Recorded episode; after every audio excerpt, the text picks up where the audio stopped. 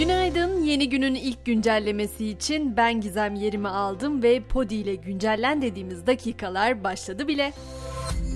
Dün kabine toplantısı sonrası açıklamalar Cumhurbaşkanı Erdoğan'dan geldi. Esnaf ve zanaatkarlar için yeni bir kredi kampanyası başlatıldı. Hemen detaylardan da bahsedeyim. Esnaf Halkbank vasıtasıyla 60 ay vadeyle ve %7,5 faiz oranıyla 100 milyar liralık kredi desteği alabilecek. Öğrenciler için de önemli bir haber var. Ailesinden uzak şehirlerde eğitim gören üniversite öğrencilerine de yılda iki kere ulaşım desteği verilecek. Şimdi biraz Rusya-Ukrayna hattından söz edelim. Rusya aylar sonra yeniden Ukrayna'nın başkenti Kiev'i vurdu dün. Kentin birçok yerinden dumanlar yükseldi. Saldırıda ölenler ve yaralananlar oldu. Hatta Kiev'de Alman Büyükelçiliği de vuruldu. Füze saldırılarına ilişkin son açıklama ABD Başkanı Biden'dan geldi. Saldırıları şiddetle kınadığını söyleyen Biden, ABD Rusya'ya saldırganlığı için bedel ödetmeye devam edecek diye konuştu. Tüm dünyayı ilgilendiren bir açıklama ise Uluslararası Para Fonu ve Dünya Bankası başkanlarından ortak bir açıklama olarak geldi. Devam eden enflasyon sorunuyla birlikte küresel resesyon riskinin büyümekte olduğu belirtildi gelişmiş ekonomilerin yavaşlayan büyümelerine ve gelişmekte olan ülkelerdeki kur krizlerine bakılarak gelecek yıl küresel resesyon riski olabileceği açıklandı. Kendi iç ekonomimize baktığımızda ise özellikle İstanbul'da cep yakan ev kiraları bu sefer raporlandı. Kadıköy Geçinemiyoruz platformu tarafından düzenli olarak yayınlanan kiralık konut raporu Eylül ayı verilerini açıkladı.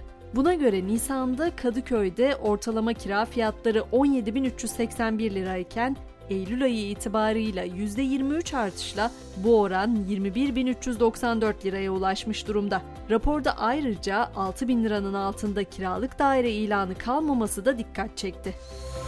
Şimdi Hollanda'ya gidelim. Orada mahkeme işverenin günde 9 saat boyunca web kamerasını açık tutması talimatını geri çeviren ve bu nedenle işine son verilen çalışanı haklı buldu. Özel hayata müdahale olduğunu belirten mahkeme bu durumun Avrupa İnsan Hakları Sözleşmesi'ne aykırı olduğunu vurguladı.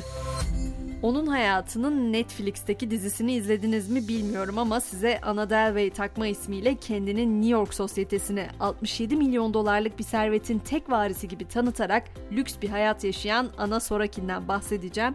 O 2017'de bankaları 275 bin dolar dolandırmaktan tutuklanarak hapis cezasına çarptırılmıştı. Rus asıllı Alman vatandaşı Sorakin ev hapsine alındı. Netflix o dizi için Sorakin'e 320 bin dolar ödemiş ve hayatını Inventing Anna adıyla ekranlara taşımıştı. Sorakin ise o Netflix'ten aldığı paranın büyük kısmını dolandırdığı bankalara ve diğer kurumlara ödemek zorunda kalmıştı. Trafikte erkek sürücülerin yayalara çarpma ihtimali kadınlara göre 3 kat fazla çıktı. Büyük Britanya'da yapılan araştırmaya göre ayrıca direksiyonun başında erkekler olduğunda yayaların hafif yaralanmadan ziyade ölme veya ağır yaralanma olasılığının kadınlara göre daha fazla olduğu belirlendi.